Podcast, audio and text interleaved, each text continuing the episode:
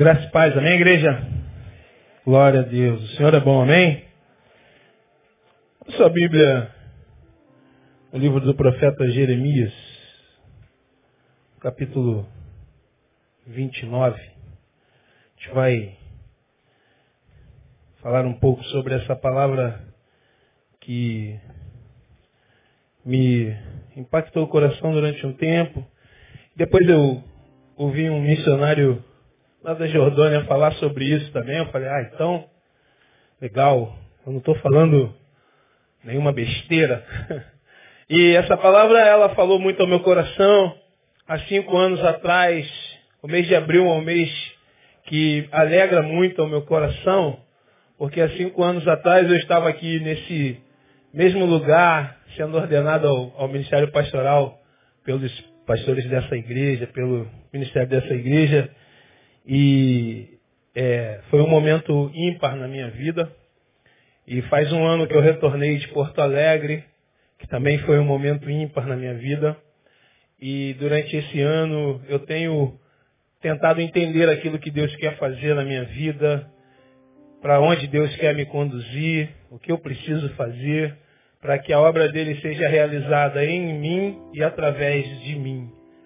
A obra de Deus primeiro é realizada em nós, depois ela é realizada através de nós. Primeiro Deus precisa trabalhar nas nossas vidas algumas coisas em nós, para que a obra dele depois seja realizada através de nós. Deus precisa primeiro tratar algumas coisas na nossa vida, e eu queria compartilhar esse texto de Jeremias. Jeremias 29, do capítulo 1, do versículo 1 ao versículo 11, que diz assim, Ora, são estas as palavras da carta que Jeremias, o profeta, enviou de Jerusalém aos que restavam dos anciãos dos cativeiros, como também aos sacerdotes, aos profetas e todo o povo, que Nabucodonosor levara cativos de Jerusalém para a Babilônia. E depois de terem saído de Jerusalém, o rei Jeconias e a rainha mãe, e os eunucos, e os príncipes de Judá e Jerusalém, e os artífices e os ferreiros, veio por mão de Elasa, filho de Safã, de Gemarias, filho de Uquias, os quais Edequias, rei de Judá, enviou a Babilônia, a Nabucodonosor, rei de Babilônia. Eis as palavras da carta. Assim diz o Senhor dos Exércitos, o Deus de Israel, a todos do cativeiro, que eu fiz levar cativos de Jerusalém para a Babilônia, edificai casas e habitai-as, plantai jardins e comei o seu fruto, tomai mulheres e gerai filhos e filhas, também tomai mulheres para os vossos filhos e dai as vossas filhas a maridos, para que tenham filhos e filhas, e assim multiplicai-vos ali, e não vos diminuais. E procurai a paz da cidade, para a qual fiz que fosses levado cativo, e orai por ela, ó Senhor, porque na sua paz vós terei paz.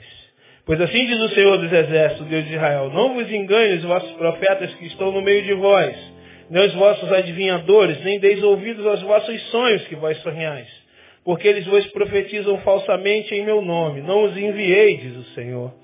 Porque assim diz o Senhor, certamente que passados setenta anos em Babilônia, eu vos visitarei e cumprirei sobre vós a minha boa palavra, tornando-vos a trazer a este lugar. Pois eu bem sei os planos que eu estou projetando para vós, diz o Senhor. Plano de paz e não de mal, para vos dar um futuro e uma esperança. Amém? Essa história aqui é uma história onde o povo de Israel é levado cativo para a Babilônia. Eu queria falar sobre Babilônia hoje, mas não sobre a Babilônia que todo mundo quer falar, né? Eu quero falar sobre a Babilônia para onde Deus levou o povo que a Babilônia que está rolando aí na televisão pouco me importa. Estou nem aí para ela. Mas eu quero falar dessa Babilônia, aonde o povo foi levado cativo, e eu gosto, de, eu já canso de falar aqui que eu gosto de colocar temas nas minhas mensagens, e o tema dessa mensagem hoje é plantando jardins no deserto. Deus leva esse povo cativo. Você está dizendo que Deus está dizendo que foi Ele que levou. Foi ele que levou o povo para lá. Foi ele que autorizou a ida do povo para a Babilônia. Parece uma loucura, né? O que esse povo vai fazer lá na Babilônia? Simples. Quando você está alicerçado em Deus e na sua palavra, você pode estar em qualquer lugar, porque onde você estiver, o reino de Deus está instituído, porque o reino de Deus está dentro de vós. Então eu não tenho problema de estar em nenhum lugar, porque quando eu chego, o reino chega. E o nosso reino é muito maior do que qualquer outro reino. Deus está dizendo para nós que muitas vezes nós não entendemos os tempos que nós passamos. Muitas vezes nós não entendemos Muitas vezes nós olhamos para a nossa família, para o nosso ministério, para o nosso trabalho e algumas coisas não estão ajustadas e a gente não compreende. Muitas vezes nós estamos em desertos existenciais, desertos na nossa vida onde Deus precisa trabalhar em nós. Onde Deus precisa nos retirar para algum lugar para que nós sejamos tratados por Ele. Deus tira o seu povo de Jerusalém e leva para Babilônia. Ora, Deus não podia tratar o seu povo na sua terra? Não. Porque muitas vezes a nossa terra vira a nossa zona de conforto. Por achar que estamos na nossa terra, acha que está tudo bem. E Deus pega esse povo e leva para um lugar. Ele autoriza que esse povo, olha meu irmão, deixa eu falar uma coisa para você. Tudo que acontece na sua vida, é pela permissão do Senhor. Ele é soberano sobre a sua vida. A vontade dele é soberana e nós precisamos entender isso. Muitas vezes nós murmuramos contra Deus achando que Deus não está nos assistindo. Sim, Ele está nos assistindo. Mas às vezes Ele está nos assistindo e nos tratando, nos colocando no lugar aonde Ele quer. Deus olha para o seu povo e o povo foi para o exílio. Foi para o meio de uma terra desértica. Foi para o meio de um deserto. E o exílio, meu irmão, é um lugar para onde ninguém quer ir. Nós vamos à força. Os exilados vão à força. O exilado vai para um lugar onde ele não quer ir, mas é o lugar onde ele arruma abrigo. E esse povo foi. Deus permitiu que esse povo fosse. Eu quero comparar aqui a nossa vida diante de Deus, para que a gente tire aprendizado dessa palavra hoje, nessa noite. E nessa noite o Senhor fale ao seu coração, eu não sei qual é o deserto que Deus está te levando, se está te levando, se já te levou. Mas todo deserto tem um começo, um meio e um fim.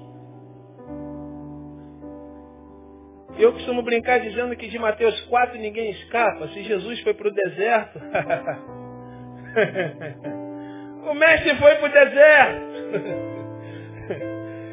Mas eu quero te dizer também que entre o Egito e Canaã havia um deserto.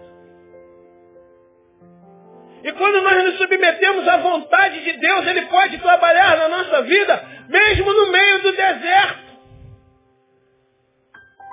Porque a nossa vida, a gente está debaixo da mão de um Deus extremamente bondoso e um Deus festeiro. Porque Moisés chega diante de Faraó e diz assim, assim diz o Senhor, liberte o meu povo para que me celebre uma festa no deserto, mesmo no deserto, você pode dar um grito de júbilo, brado de vitórias ao Senhor, porque o Senhor está contigo mesmo no meio do deserto. E muitas vezes nós esquecemos disso, encontramos com pessoas que você diz assim para ele, como é que está, meu irmão? Ele diz assim, ah, pastor, Estou indo. Está indo para onde? É, pastor, com Jesus no barco, né? Jesus já pulou desse barco há muito tempo, isso vai afundar, cara. Deus olha para nós e quer que nós nos submetamos à vontade dEle. Talvez seja por isso que o profeta tenha dito, conhecereis e prosseguireis em conhecer o Senhor. E muitas vezes Deus nos trata para que a gente possa conhecer a Ele. E aí eu queria compartilhar nessa noite aprendizados para essa palavra, para a minha vida, para a sua vida também. Porque todo pregador, ele primeiro é ministrado pela palavra. Então, se a palavra é muito dura, saiba que Jeová já trabalhou no lombo do pregador. Ah, tu vai pregar isso aí, então toma ali. e essa palavra me abençoou muito. Muito mesmo. Porque a gente passa por deserto. Você está pensando que pastor não passa por deserto? Não, irmão. Hã? Você acha que eu sou um super-homem? Né? Que a minha oração é mais potente que a sua. Né? Assim, não, aquele cara ali é um santo, não faz nada. Quando o bicho pega, é choro, é lágrima. É vontade de dizer assim, Senhor,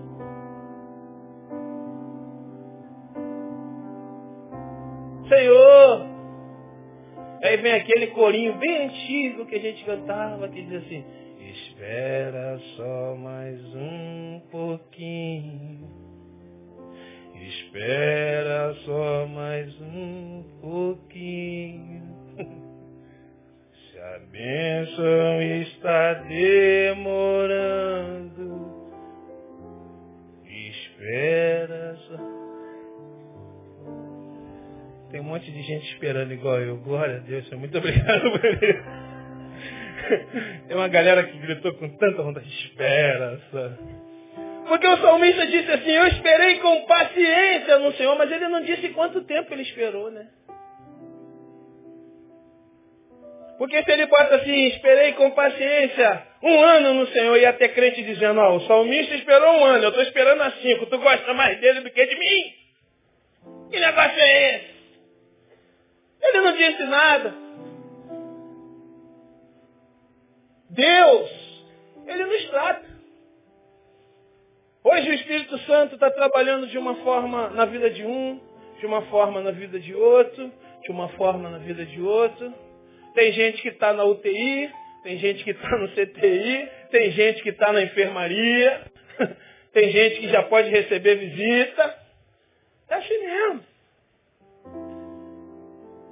Porque todos nós temos problemas. Não preciso chegar aqui e falar assim, olha o Senhor, mano, o Senhor está me revelando nessa noite que há muitas pessoas com problemas aqui. Quantos aqui tem problema, aleluia? Você teria uma revelação. Eu sou o primeiro a levantar a mão, estou cheio. Tem uns que parecem um livro de matemática, só problema. Mas Deus está contigo. Lembre-se disso, Deus está contigo. Foi Ele que falou. Eu só estou reproduzindo o que Ele deixou para a gente reproduzir. Eis que estou convosco. Ou só quando você não tiver com problema? Eu estou contigo só na boa. Na ruim eu meto o pé. Foi isso que Jesus falou? Não, ele falou, está todo dia com a gente. Basta você acreditar nisso, porque tem gente que lê e não acredita. Parece que Deus me abandonou. Onde tu está, Deus? Deus falou assim, estou aqui do teu lado, filho. Qual é o problema? Aí primeiro, no versículo 4 está dizendo assim, Assim diz o Senhor dos Exércitos, o Deus de Israel, a todos os dos cativeiros, que eu fiz levar cativos de Jerusalém para a Babilônia. Olha o que, que ele está dizendo, que eu, assim diz o Senhor, para aqueles que eu, o Senhor, fiz levar cativos para a Babilônia. Você está no deserto? Então aprenda, nós só vamos com a permissão de Deus. Tudo que acontece na sua vida é com a permissão de Deus. Esse povo foi levado cativo para onde não queria, mas foi Deus que conduziu. Muitas vezes nós não entendemos algumas coisas na, sua, na nossa vida. Mas saiba que tudo acontece com a permissão de Deus. Talvez você não esteja entendendo agora esse momento da sua vida, mas saiba que Deus está nesse negócio. Saiba que Deus está contigo. E o que está acontecendo agora é pela permissão dele, para que ele mostre o poder dele na sua vida. Ele disse, fui eu que te levei para o deserto, fui eu que deixei você ter fome para saber o que estava no seu coração. E muitas vezes a gente esquece que Deus tem o controle de todas as áreas da nossa vida. Então, ao invés de perguntar os porquês, pergunte para quê. Ao invés de perguntar, Deus, por quê? Pergunte, Deus, para quê? Talvez você não esteja obtendo a resposta de Deus porque você só pergunta por quê, por quê, por quê. Talvez você se perguntar para quê, Deus possa te dizer, meu filho, eu estou fazendo isso para que quando você sair desse lugar, a glória seja minha e não sua, e você possa abençoar outros com aquilo que você aprendeu no deserto. Deus permite, meu irmão. É fato. No meu terceiro ano de Porto Alegre, nós descobrimos que a minha filha tinha um problema no coração. Ela com 17 anos. Um buraco no coração, o sangue entrava, o coração dela inchava e comprimia o pulmão. Ela foi fazer educação física na escola, teve muita falta de ar. Nós levamos no médico, o médico chegou a um diagnóstico, falou assim, ah, pode ser dor muscular, mas faz lá uma eco. Ela fez um eco, acusou. E a doutora falou assim, tem que operar urgente. E a operação era baratinha, era 40 mil reais. E o SUS não cobria falei, Jesus, oramos. A igreja lá em Porto Alegre orou, a igreja aqui orou. E o SUS cobriu a operação, mas não cobriu a anestesista, que era 8 mil. falei, meu Deus, só prova na vida do crente. E aí a gente orou, o SUS foi e cobriu a anestesia foi operada num dos melhores hospitais de Porto Alegre, referência na América do Sul.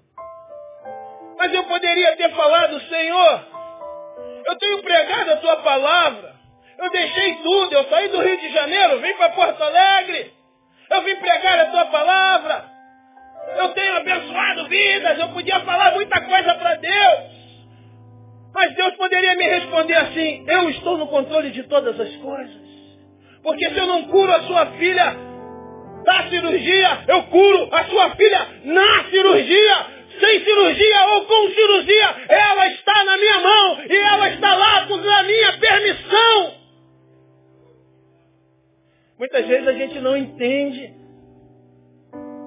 Nós só vamos para algum lugar, nós só vamos para o deserto, nós só vamos para Babilônia, nós só vamos para qualquer outro lugar com a permissão dele. Então o que você está passando, eu quero te dizer nessa noite, Deus está contigo, seja na caverna, seja no monte, seja no vale, seja onde você estiver, o Senhor está contigo e Ele sabe a tua necessidade.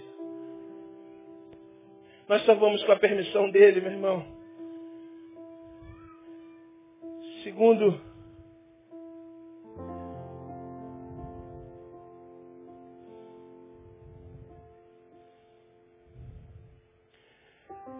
versículo 5, versículo 7,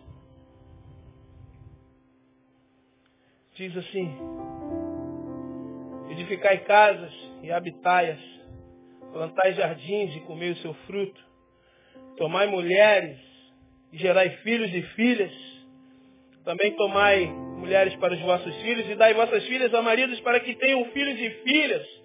Assim multiplicai-vos ali e não vos diminuais e procurai a paz da cidade pela qual fiz que fosseis levado cativo e orai por ela ao Senhor, porque na sua paz tereis paz. Segundo aprendizado que eu tiro dessa palavra, não se abata com o deserto. Continue a sua vida. Continue caminhando, continue abençoando, continue na sua família. Olha o que Deus está dizendo, porque muitas vezes, irmão, a família entra no exílio conosco. É. Quando eu entro na prova, a família vem junto. Até o cachorro entra na prova.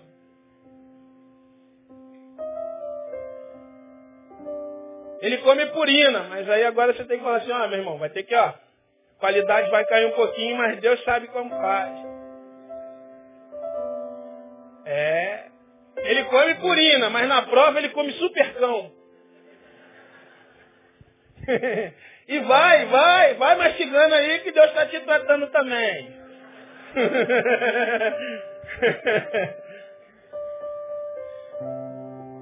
Babilônia era muito desértico. Mas olha o que, que Deus fala, planta. Edifica a casa. Vocês vão ficar um tempinho aí, meu amigo. Porque só edifica a casa quem vai ficar algum tempo, né? Se não fosse rápido, Deus ia falar assim, não, monta uma tendinha que daqui a pouco vocês vão meter o pé. Ele fala assim, não, edifica a casa. Planta jardim. Arruma casamento para todo mundo. Vocês vão ficar muito tempo aí, meu irmão. E muitas vezes nós paramos a nossa vida porque entramos no deserto. Gente fala assim, eu também não vou fazer nada. Se Deus não está fazendo nada para mim, eu também não vou fazer nada para Ele. É o crente birrento. Eu não vou fazer nada não, Deus não está fazendo nada por mim. Quem disse que Deus não está fazendo nada por você? Aliás, ele já fez, olha aquela cruz vazia ali. E a gente esquece disso. Dizendo mais, procurai a paz da cidade, para onde eu levei vocês, irmãos. A cidade que você está é lugar de paz. Você precisa orar pela paz da cidade. Não é ficar amaldiçoando o governante.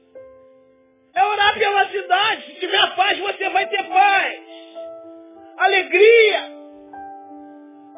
Ah, pastor, não, mas deserto? Como é que eu vou ter alegria no deserto? Arruma um jeito.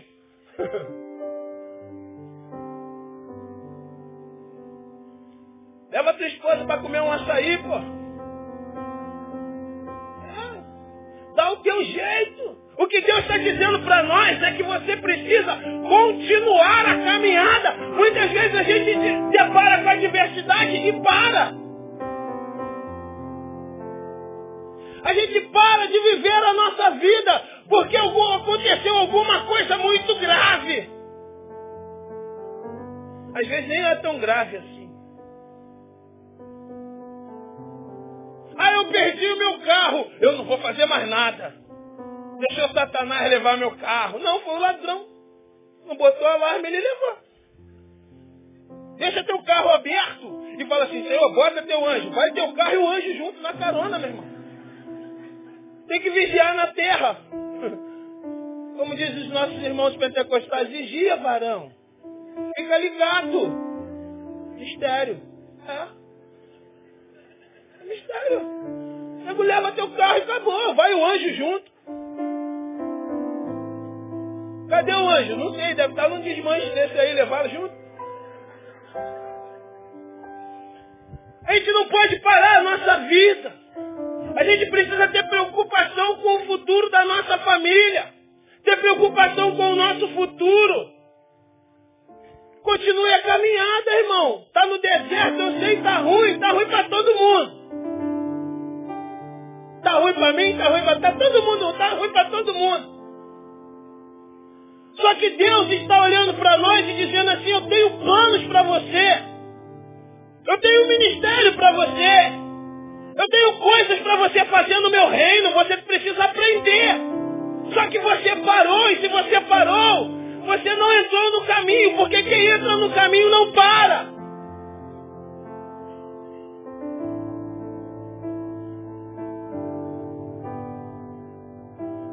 Ele fala assim, eu sou a porta.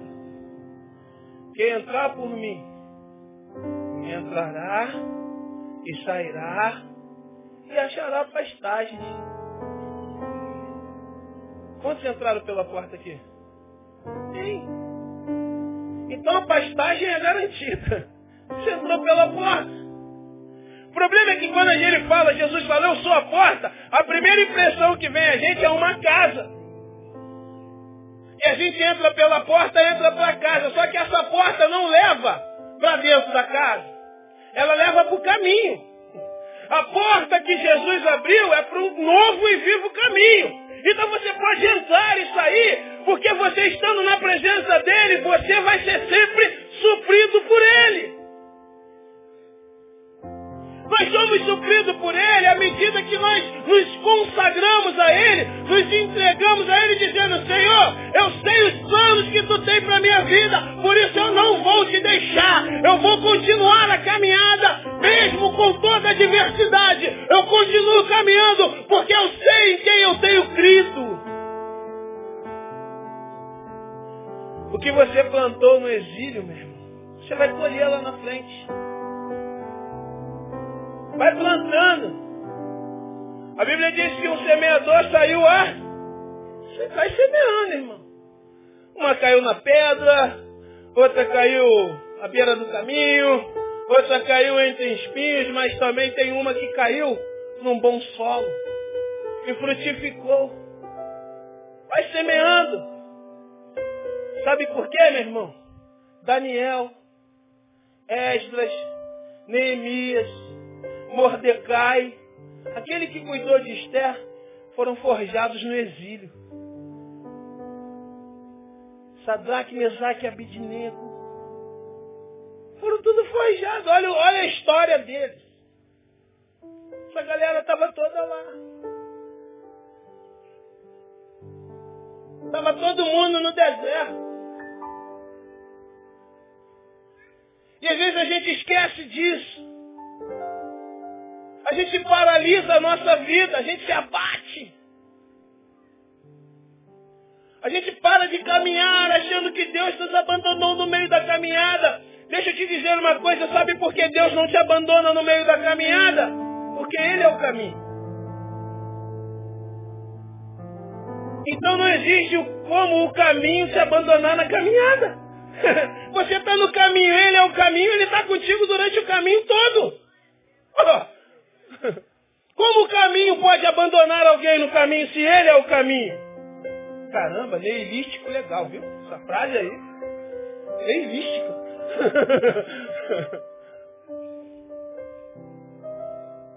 e aí a gente esquece disso. Se abate não, meu irmão. Se levante do chão, erga a tua cabeça prossiga para o alvo que produz salvação. Nossa, essa, essa eu desenterrei legal. Essa só quem vai ao culto de três da tarde com as irmãs na, na, na mesa que sabe. Esquece. Deleta. Essa é só dos cultos de três da tarde. A gente esquece. Continue com a tua caminhada. Né? O caminho está com você no caminho, hein? Para não. Desiste não. Eu já tive. Ih, vazou. É? Também vai no culto de três da tarde. Desiste não. Desiste não. Às vezes a gente pensa em desistir, amém? Eu já pensei em desistir.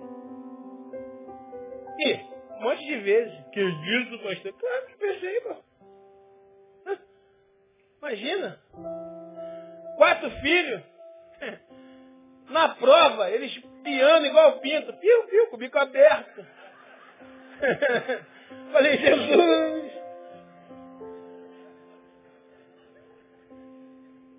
Jesus, me ajuda. Mas sempre Deus mandava a provisão. Fica tranquilo porque Deus manda a provisão como aquela irmãzinha que orava sempre. E um dia ela estava orando na sua casa, sem nada em casa. E ela está orando, orando, orando, e aí tem um sacerdote do, de Satanás olhando ela orar. Ele do terraço olhando para a sala dela, ele orando, Senhor, manda a provisão, Senhor, nós não temos nada em casa. E aí aquele sacerdote chama os seus asseclas e fala assim, ó, vai no mercado, compra tudo do bom e do melhor. E quando chegar na porta dela, você diz assim, foi Satanás que mandou. Eles foram lá e compraram do bom e do melhor. Queijo Minas, queijo Prato, Danoninho. Coisa boa. Arroz ouro. Feijão máximo. Aquela, aquela cesta básica bombada. Fizeram trenzinho no carrinho, ó, vendo? Passaram, levaram lá. Quando bateu no portão, olha, nós viemos trazer isso aqui. Ela já pegou e os moleques no rango já pegaram a bolsa, levaram para dentro. E eles pararam no portão, ficaram olhando para ela.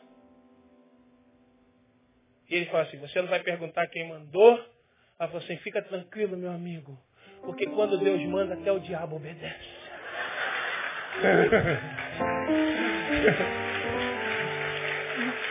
Aleluia. Nosso Deus é soberano. Ele está acima de todas as coisas. Deus é bom, infinitamente bom, porque se você está no deserto, Ele te supre. É. Ele usa quem Ele quiser, onde Ele quiser, a hora que quiser, para te abençoar. Um Deus tão grande como o nosso decidiu abençoar alguém como eu. Isso já é motivo para mim glorificar a vida inteira, meu irmão. Eu sei de onde Ele me tirou.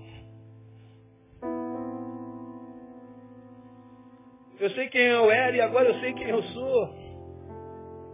Isso já é motivo de glorificar o nome dele a minha vida toda. Mas além disso, ele decide me abençoar. De forma tremenda. E eu falo assim, Senhor, quem sou eu? Ele fala assim, você é meu filho. E um pai sabe o que o seu filho precisa. Quando chega no mês de fevereiro, que começa a matrícula no colégio, todo pai sabe que ele vai ter que reservar uma partezinha para o material do filho. O filho precisa nem pedir. Quando chega o inverno, qual é a preocupação do pai? Será que meu filho tem que casar? O filho não precisa nem pedir, ele sabe. Por isso não se abate não, fica tranquilo, Deus está no controle de todas as coisas na sua vida.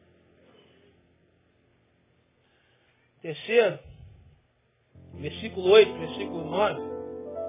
Ele diz assim, pois assim diz o Senhor dos Exércitos, o Deus de Israel, não vos engane os vossos profetas que estão no meio de vós, nem os vossos adivinhadores, nem deis ouvidos aos vossos sonhos que vós sonhais, porque eles profetizam falsamente em meu nome, eu não vos enviei, diz o Senhor. Busque a palavra do Senhor. Cuidado com o que você busca. Nesse tempo de exílio, nesse tempo de deserto, nessa pressa de sair do deserto, a gente ouve um monte de conselho, ouve um monte de palavra errada. Se apegue à palavra do Senhor. Se apegue à palavra do Senhor. Entra no teu quarto em secreto, que o teu pai que te vê em secreto recompensará. Busque estar com Ele, porque se foi Ele que te levou para o deserto, Ele tem um mapa que vai te fazer sair dele. E o mapa que vai te fazer sair do deserto é a palavra dele. É a palavra do Senhor. Essa é a bússola que nós precisamos. Eu estou falando por mim, irmão. Hoje o culto foi dos. De manhã foi Isaías, né? De origem assembleana. E eu também sou de origem assembleana. Não sei se você notou. E assembleano é fogo, meu irmão. Eu gosto de assembleano. Que a gente orava no monte, orava em casa, orava em tudo quanto é lugar. Para almoçar a gente orava uma hora. Ô oh, Senhor, aleluia, a comida esfriava. Mas era uma benção. Certa vez a gente estava com missionário na minha casa, fizemos lá um macarrão com carne moída, bem rapidinho. E meu filho Vinícius era pequenininho, devia ter uns seis ou sete anos. E o cara está orando na mesa, Senhor, abençoa os missionários que estão no campo, o povo da África, eu não sei o que, daqui a pouco o Vinícius puxa a camisa dele e fala, tio, podemos comer? Falei, que é isso? Deixa ele orar. Não, ele ora, eu como. Porque muitas vezes a gente, nesse afã de sair do deserto, a gente vai em qualquer lugar, irmão. Tem muita coisa de Deus por aí, mas também tem muita loucura. E eu sou experimentado nesse negócio. Porque quando você está na prova, irmão, você quer ouvir uma palavra que fala assim, Deus é contigo, varão valoroso. Deus vai te levar aos altos montes, aleluia. Deus vai te honrar. Deus vai encher o teu celeiro de bênção. Aleluia. Tu sai de lá. Ah, é Deus. Mas quando Deus fala assim, ó, Deus vai tratar contigo. Deus vai te colocar na moenda. Deus vai apertar o vaso. Deus vai pegar esse vaso vai fazer um vaso novo. Aí tu fala assim, esse profeta está na carne. Todo mundo só gosta de palavra de vitória, irmão. Ah, cuidado com o que você busca. Porque o que você busca é que vai dizer quem você é no reino. Porque se você entrou aqui, porque aqui você pode conseguir uma esposa e não o Deus que pode te dar uma esposa, você veio com a intenção errada. Se você entrou aqui procurando uma cura e não o Deus que pode te curar, você entrou com a intenção errada. Porque você pode sair daqui curado, mas ainda assim viver o inferno.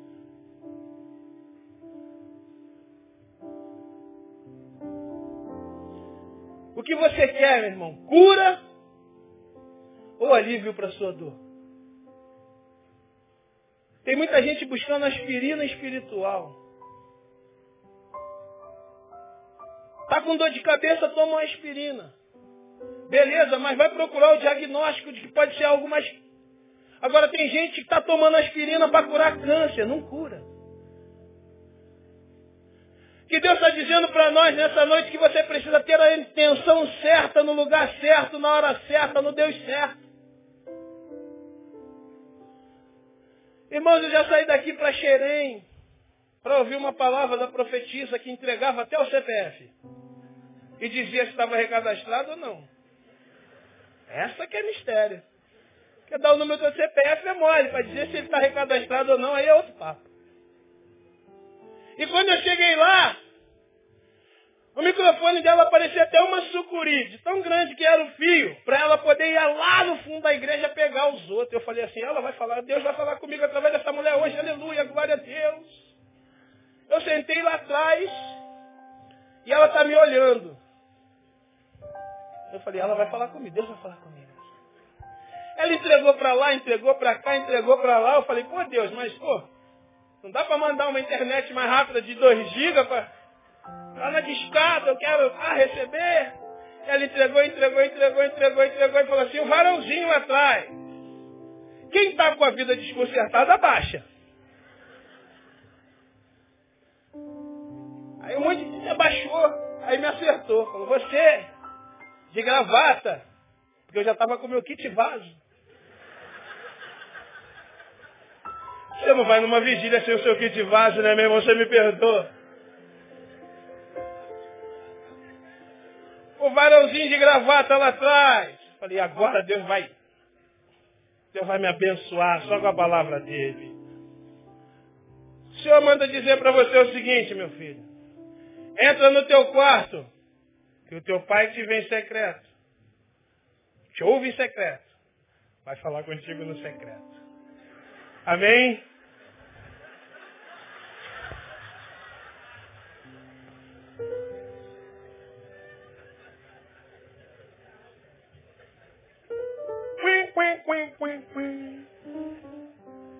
Falei, amém, né? Amém. A partir dali eu aprendi a ter intimidade com Deus. Sem precisar de intermediários. Deus fala através da vida de alguém? Fala ou não fala? Claro que fala, irmão. Tá louco. Tá louco. Mas se você se apegar a isso, você pode ir para o caminho errado. Jesus falou assim, a vocês me seguem só por causa dos sinais. Vocês não me seguiram só por causa dos sinais, cara. Vocês não têm nada a ver comigo. Se apegue à palavra do Senhor. Porque as palavras e os conselhos que você ouve podem ser convenientes para você, mas podem estar fora da direção de Deus.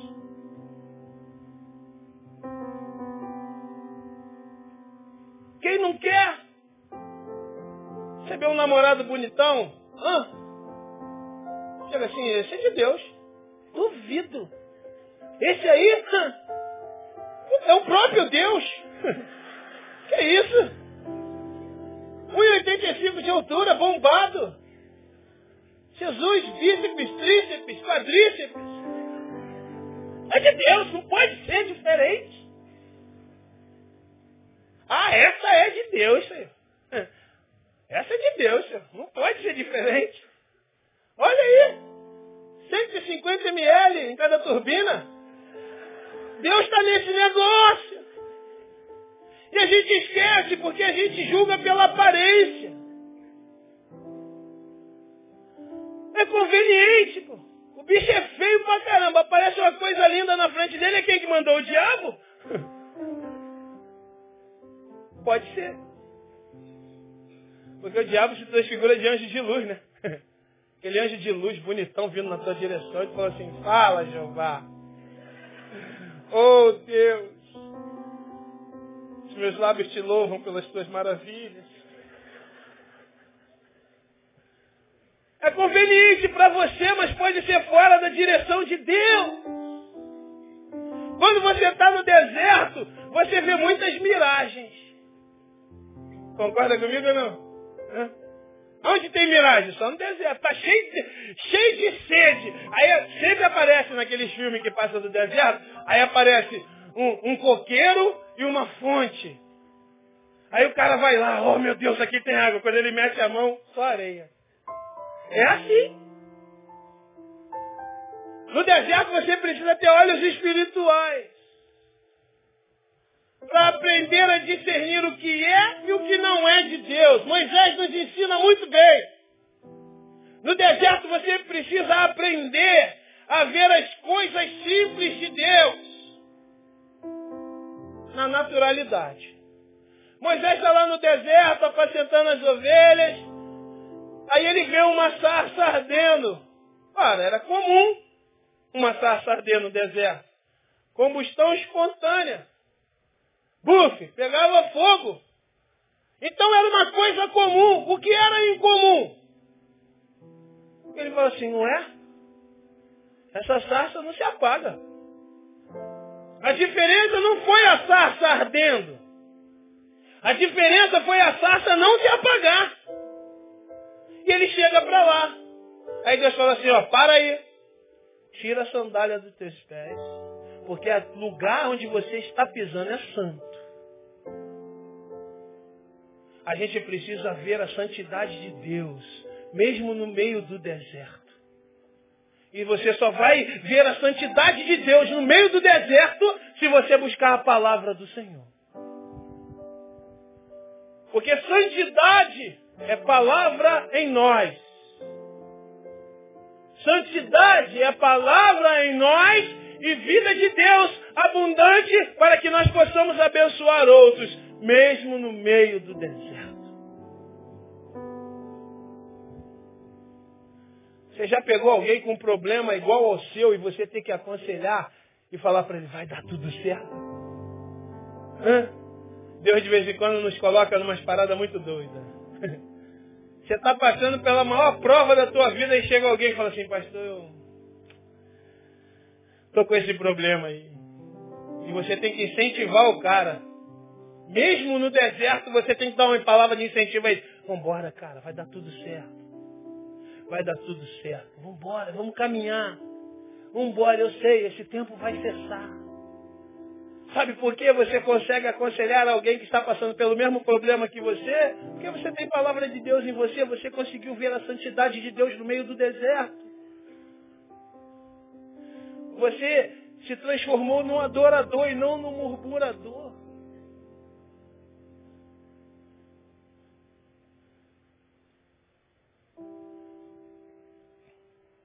Versículo 7.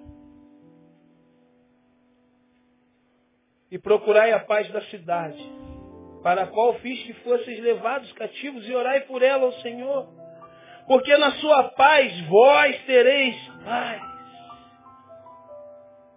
Terceiro. Não, quarto, desculpa. Ore pelo tempo e pelo lugar onde você está. Porque quando você ora, Deus se move em seu favor. Não sei se você sabe disso. Não murmure. Porque quando eu murmuro, eu digo para Deus que eu posso fazer melhor do que Ele. Deus, por que tu me trouxe aqui para o deserto? Não era para mim estar no deserto. Você está dizendo para ele assim, ó, eu sei controlar a minha vida melhor do que você. Você é um murmurador. Ore pelo tempo pelo lugar que você está.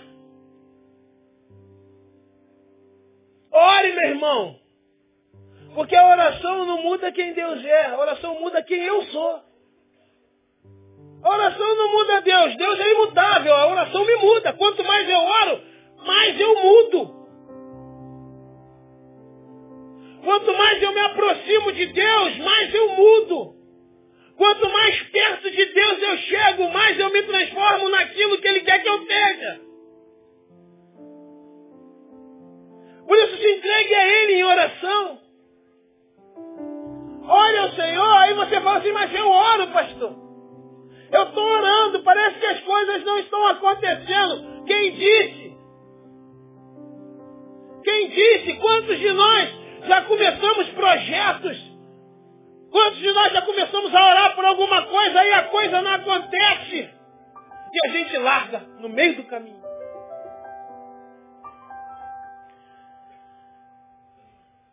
A maior lástima na vida de um homem é ele pensar que está perto de Deus quando o próprio Deus sabe que ele está longe.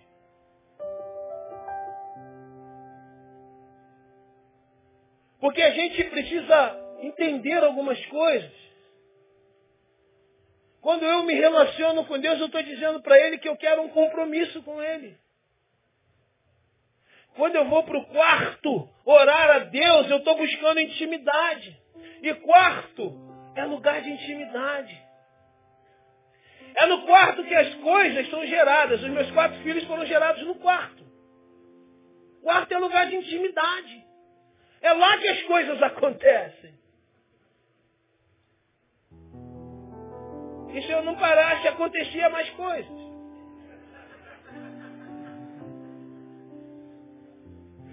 Porque se a gente não entender esse, isso, a gente não consegue se aproximar dele. Buscar-me-eis e me achareis. Quando me buscardes de todo o vosso, seu coração tem que estar no Senhor, amém? E não nas coisas que Deus pode te dar. Porque Jesus diz lá em Mateus 6, no versículo 33, o que é buscar primeiro o reino de Deus e a sua justiça, e as demais coisas vos serão acrescentadas. Você está no deserto? Ora.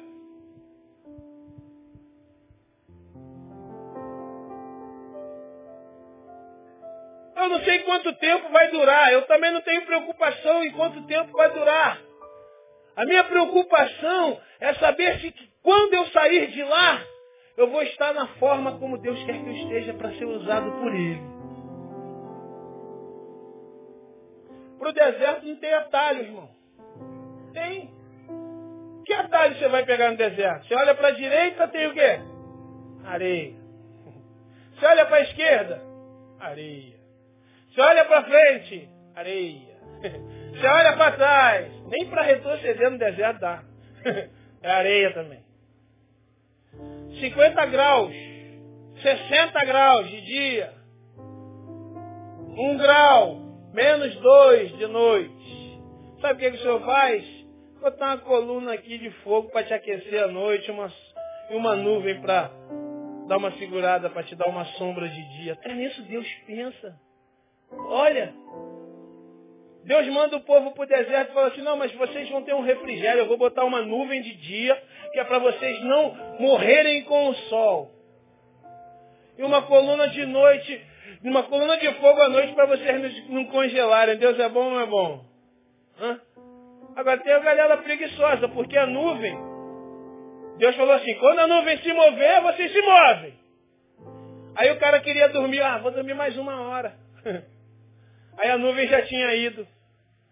Como é que você vai correr atrás da nuvem no deserto sem água? Morreu. Morreu. Não tem jeito, irmão. Deus falou, anda, anda. Deus falou, para, para. Tem hora que a gente tem que parar tudo. Tem hora que tem que parar, irmão. Para ouvir Deus e andar. Problema é que a gente para e larga Deus. A nossa parada é para ouvir Deus e continuar a caminhada. Tem gente que para e larga Deus. Eu vou embora desse negócio aqui, porque depois que eu virei Bíblia, a minha vida só deu para trás. Cruz, credo, credo e cruz. Vou embora desse negócio. Quem disse que seria fácil? Hum? Quem disse que seria fácil? Ninguém falou que seria fácil. Quem promete um evangelho de facilidade é o anticristo. É. Mas Jesus falou, vocês estão comigo, eu estou com vocês, está tudo dominado.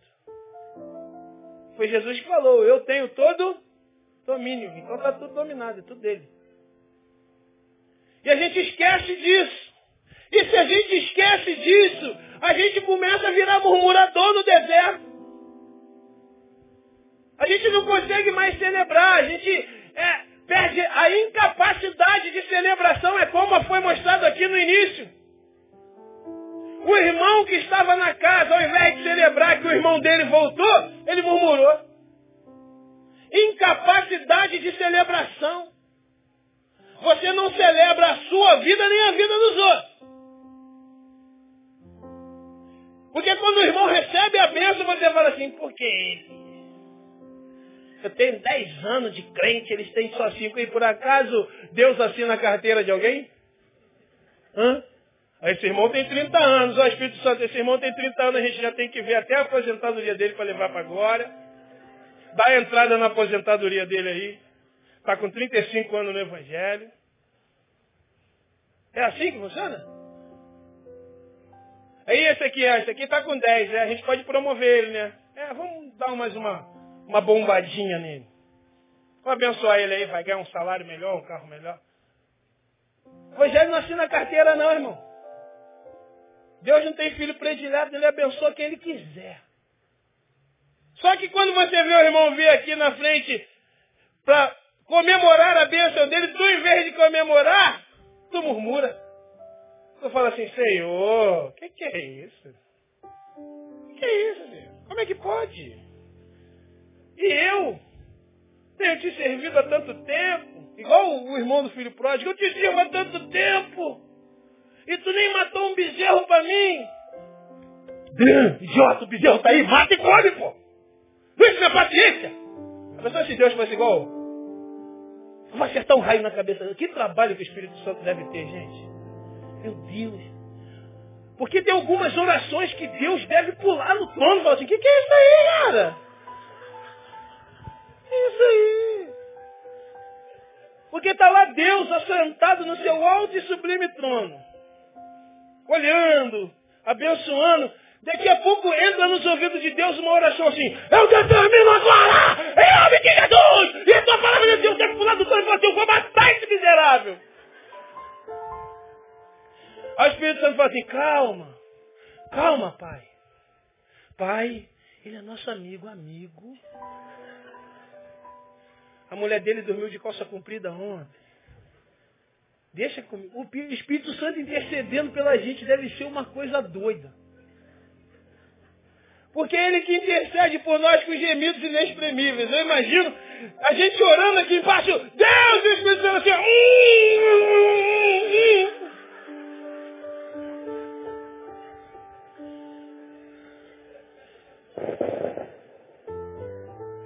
muito louco. Gemidos inexprimíveis, o Espírito Santo está o tempo todo no céu falando, meu Deus, eu não aguento mais.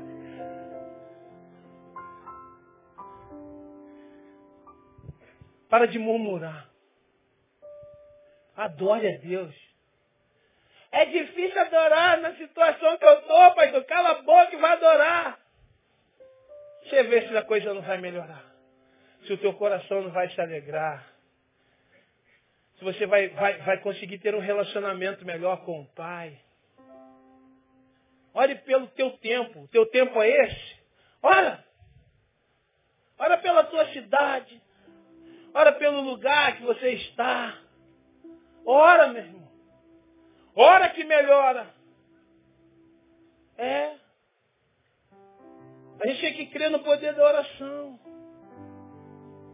A gente tem que crer no poder da oração. Mas se a gente não crer no poder da oração, a gente vai crer em quê? Se a gente não acreditar que a oração pode mudar o quadro da nossa vida, a gente vai acreditar em quê?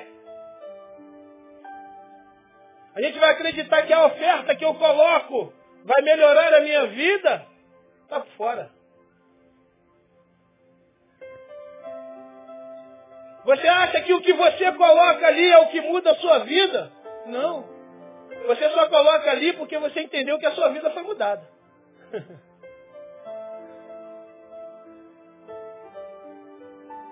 Não é quantas vezes eu me reúno aqui é quantas vezes eu me reúno com o Pai. Quantas vezes eu estou com o Pai.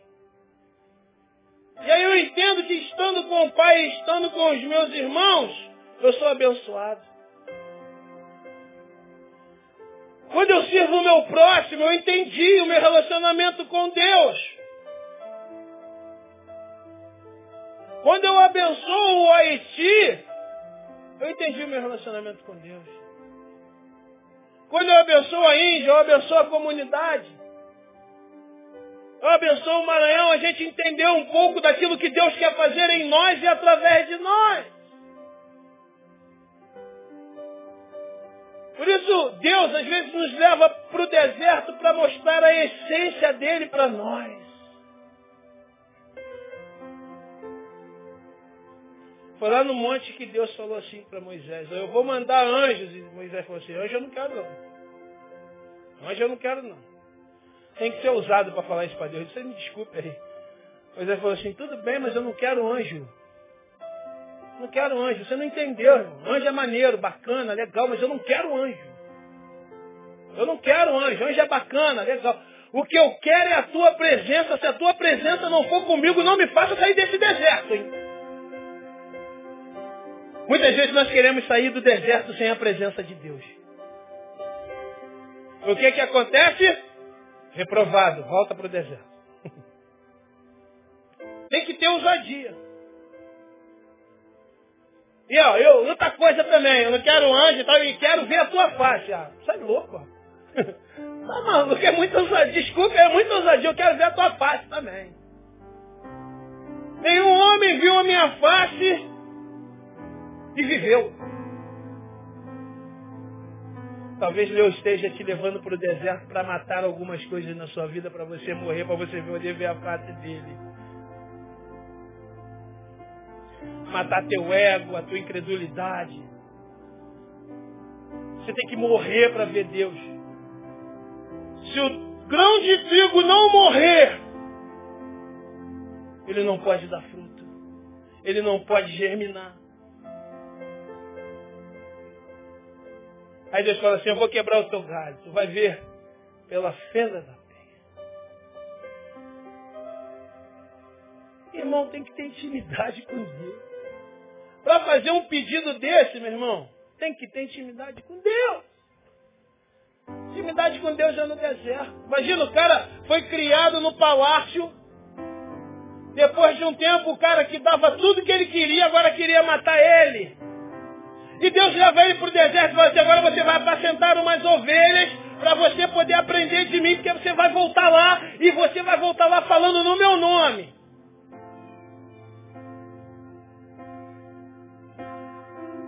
E Moisés falou, tá tranquilo, então tá, tem que ir lá, então vamos embora. Ficou no deserto 40 anos, apacentando ovelha.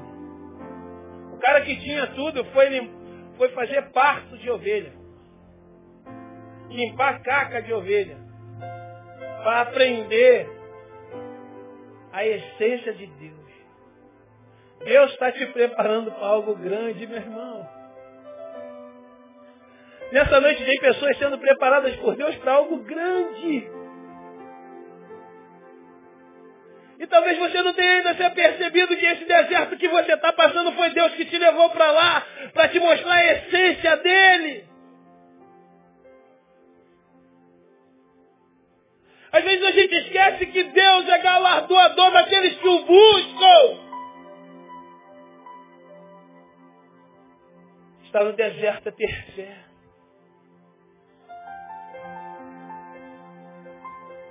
No versículo 11 ele diz, Pois eu bem sei os planos que estou projetando para vós, diz o Senhor.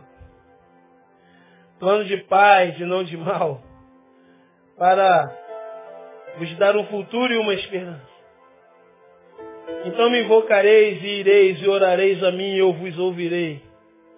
Buscar-me-eis e me achareis quando me buscardes de todo o vosso coração. E serei achado de vós, diz o Senhor, e farei voltar os vossos cativos, e congregar-vos-ei de todas as nações e de todos os lugares para onde vos lancei, diz o Senhor, e tornarei a trazer-vos ao lugar de onde vos transportei. Quinto. Lembre-se que o Senhor está no controle da tua vida, da minha vida, da vida dessa igreja. Esse tempo que você está passando faz parte do plano do Senhor. Ele sabe. Ele diz, eu sei os planos que eu tenho para vós. Ele sabe. E são planos de paz e não de mal. Deus quer te dar paz. Esse tempo que você está passando não é mal. É um tempo de tratamento de Deus.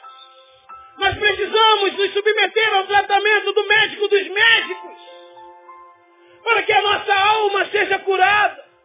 Para que nós possamos curar a outros.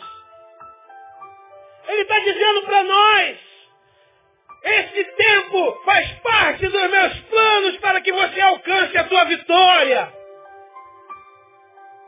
Esse tempo faz parte. Não desista, continue, meu irmão. Eu quero te incentivar nessa noite a continuar. Vamos juntos.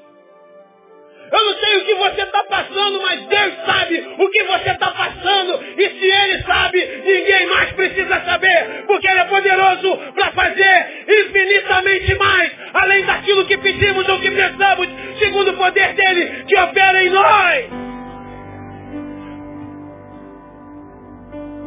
Se achegue a Ele. Busque a Ele. É tempo de buscar ao Senhor, meu irmão. Nós temos visto tantas coisas. Nós temos visto tanta gente distorcer essa palavra. Mas é um tempo de buscar ao Senhor.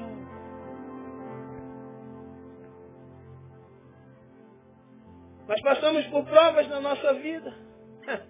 No casamento. TPM de mulher.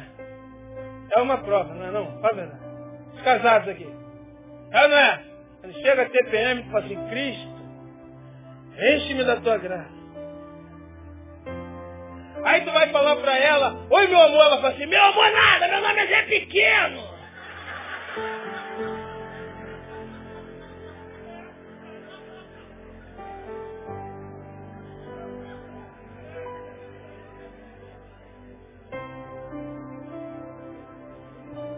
Aí tu olha assim e fala, tudo bem. Deus é tão bom que mesmo na prova você consegue comprar uma barra de chocolate para acalmar ela. Passa por prova, irmão. Tá louco? No trabalho. Nos últimos meses aí meu carro parecia até uma cresta. Tá destino um conserto. Eu falei, Cristo, me ajuda aí, pô. Mas saiba que o Senhor é. O Senhor está no controle de tudo, irmão. Precisamos dizer que eu nasci careca, pelado e sem dente. O que vier depois é lucro. Deus é extremamente bondoso quando a gente se apega a Ele. E sabe que Ele está no controle de todas as coisas. Todas as coisas são dele, porque dele, por Ele, para Ele são todas as coisas. Inclusive as nossas vidas. Irmãos, é tempo de adorar ao Senhor.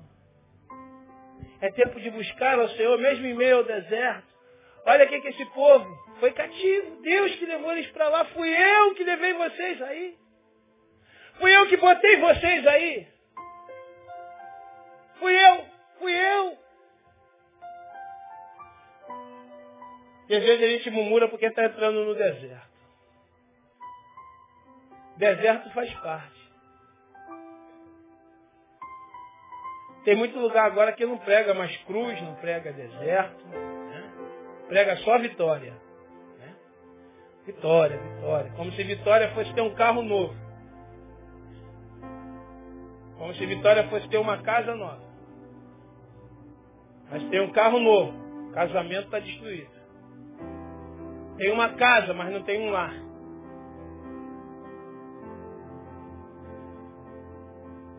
É a materialização do evangelho.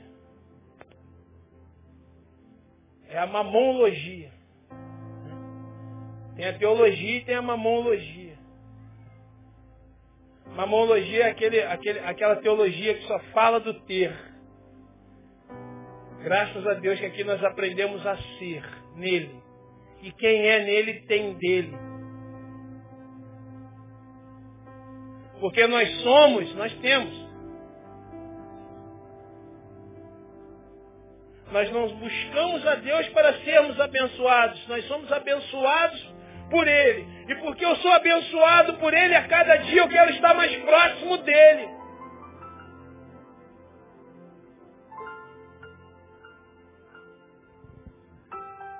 Esse tempo é um tempo de buscar ao Senhor.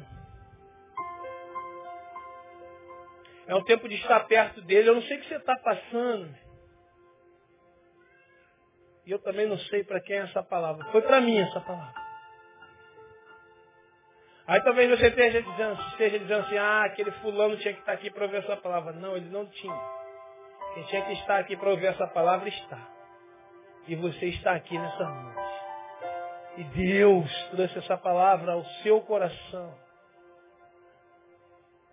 para te encorajar, mesmo no meio do deserto. Para te encorajar a buscar aquele que é digno de toda honra, toda glória, todo louvor e toda adoração. Porque parece que quando a gente está no deserto a coisa não anda, né? Fica ruim de orar, fica ruim de ler a palavra. E o Paulo Elias falou uma coisa aqui muito interessante, pastor Paulo Elias. Ele falou assim, ó, a fé vem pelo ouvir e ouvir a palavra de Deus. Ouvir a palavra de Deus é o que nos edifica, edifica a nossa fé. Mas como você quer ter uma fé edificada se você só ouve besteira? Eu peguei essa palavra para mim, falei, epa, deixa eu arrumar uns cotonetes espirituais aqui para limpar o meu ouvido espiritual. E essa é a grande verdade. No deserto a gente precisa estar com, a, com o ouvido ligado. Porque muitas vezes vem tempestade de areia. Né? Você não pode ver, mas pode ouvir. Aguçar os seus sentidos. Deserto é lugar de saber a vontade de Deus para nós. Por isso, meus irmãos, você só está nesse deserto porque Deus permitiu. Mas Ele permitiu porque Ele é ruim? Não, Ele é bom. Ele te levou do deserto para te aperfeiçoar. O deserto é uma escola. Mas só é aprovado aquele que se submete à vontade de Deus e aprende na escola. Não se abata não. Continue. Continue plantando jardins.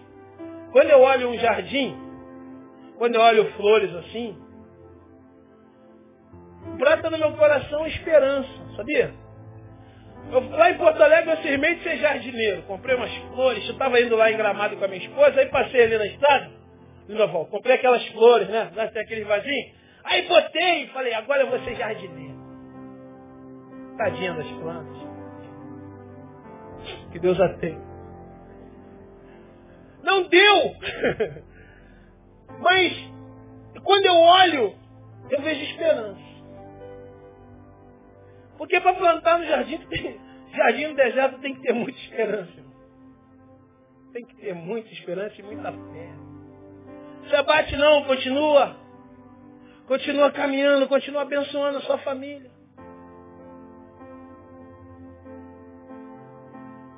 Busque a palavra do Senhor. E cuidado com o que você busca. Olhe pelo lugar onde você está, pelo tempo, pela tua cidade. Porque quando a gente está no deserto, a nossa intenção é orar só por nós mesmos, já viu? Não, pô, tá ruim para mim, ainda vou orar pelos outros? Não, vou orar por mim. Não. Foi falado aqui que Jó, cativeiro de Jó foi mudado quando ele orava por ele. Hã? Aquilo ali era um deserto, não era não? A vida de Jó? Fala. Era ou não era um deserto? Uh, tá louco, deserto. Deserto causticante. O cara, a Bíblia diz que Jó orava pelos seus filhos e sacrificava porque achava que os seus filhos poderiam ter pecado. Ele falou assim, Deus, eu não sei se meus filhos pecaram ou não, mas eu já vou sacrificar. Se pecaram, tu perdoa. Se não pecaram, vai como adoração mesmo. De repente, meu amigo, já viu? Jó, teus bois morreram, teus camelos morreram, tuas ovelhas morreram, teus filhos morreram. Para dar notícia ruim sempre sobra um, né? que deserto! E para piorar, ele ainda ficou cheio de chagas no corpo. No final, Deus Vira o cativeiro de Jó porque ele ora pelos seus amigos, que nem eram tão amigos assim, né? Mas ele orou.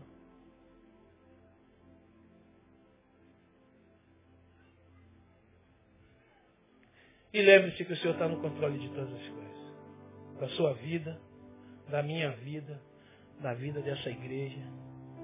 Está tudo dominado, irmão. Todo poder pertence a Jesus. Toda honra, toda glória e todo louvor seja dado ao Senhor da glória. Ah, a Ele a honra, a glória, o poder, o louvor, o domínio para todos sempre. Amém. Ele é o Senhor das nossas vidas. Ele é o nosso Deus. Quando você achar que Deus não está fazendo nada por você, você olha para aquela cruz vazia, porque Ele já fez. E continua fazendo, porque aquela cruz está vazia. E o sangue dele derramado nos lavou e nos remiu. Ele está no controle de tudo, até no deserto que você está passando. Nessa noite que o Senhor nos abençoe e nos guarde. E nos conduza mesmo no meio do deserto. E que você, no meio do deserto, levante a sua voz em adoração, em louvor, aquele que é digno de honra e de louvor. Vamos ficar de pé, em nome de Jesus. Essa canção que vai ser ministrada agora fala sobre isso. Fala que ele nos mudou o nosso caminho. O nosso caminho brilhou quando nós conhecemos a Ele. Eu queria convidar você nessa noite. Nós não vamos fazer nenhum tipo de apelo. Ah, não, não, nós só vamos fazer o seguinte. Eu não sei o deserto que você está passando, eu não sei a crise que você está passando, mas eu queria te convidar a sair do seu lugar e vir aqui na frente adorar a Deus. Se prostrar em adoração. Saia do seu lugar, vem aqui na frente. Eu não sei o que, que você está passando. Também não me importa, Deus sabe. Durante essa canção você pode sair do seu lugar, vir até aqui à frente adorar aquele que é único, de, digno de louvor e de adoração. Talvez na sua vida você esteja, esteja difícil, né, meu irmão? De adorar ao Senhor. Seja difícil, fala assim, Senhor, está difícil. Ah, como está difícil, Senhor. Mas nessa noite eu quero me render em adoração ao Senhor. Os meus lábios vão proclamar a tua glória, o teu amor, o teu louvor, a tua honra. Mesmo no meio do deserto, eu quero te adorar, porque a minha vida mudou, o meu caminho brilhou, e agora a minha vida não é mais a mesma. Em nome de Jesus. Aleluia, aleluia, aleluia, aleluia.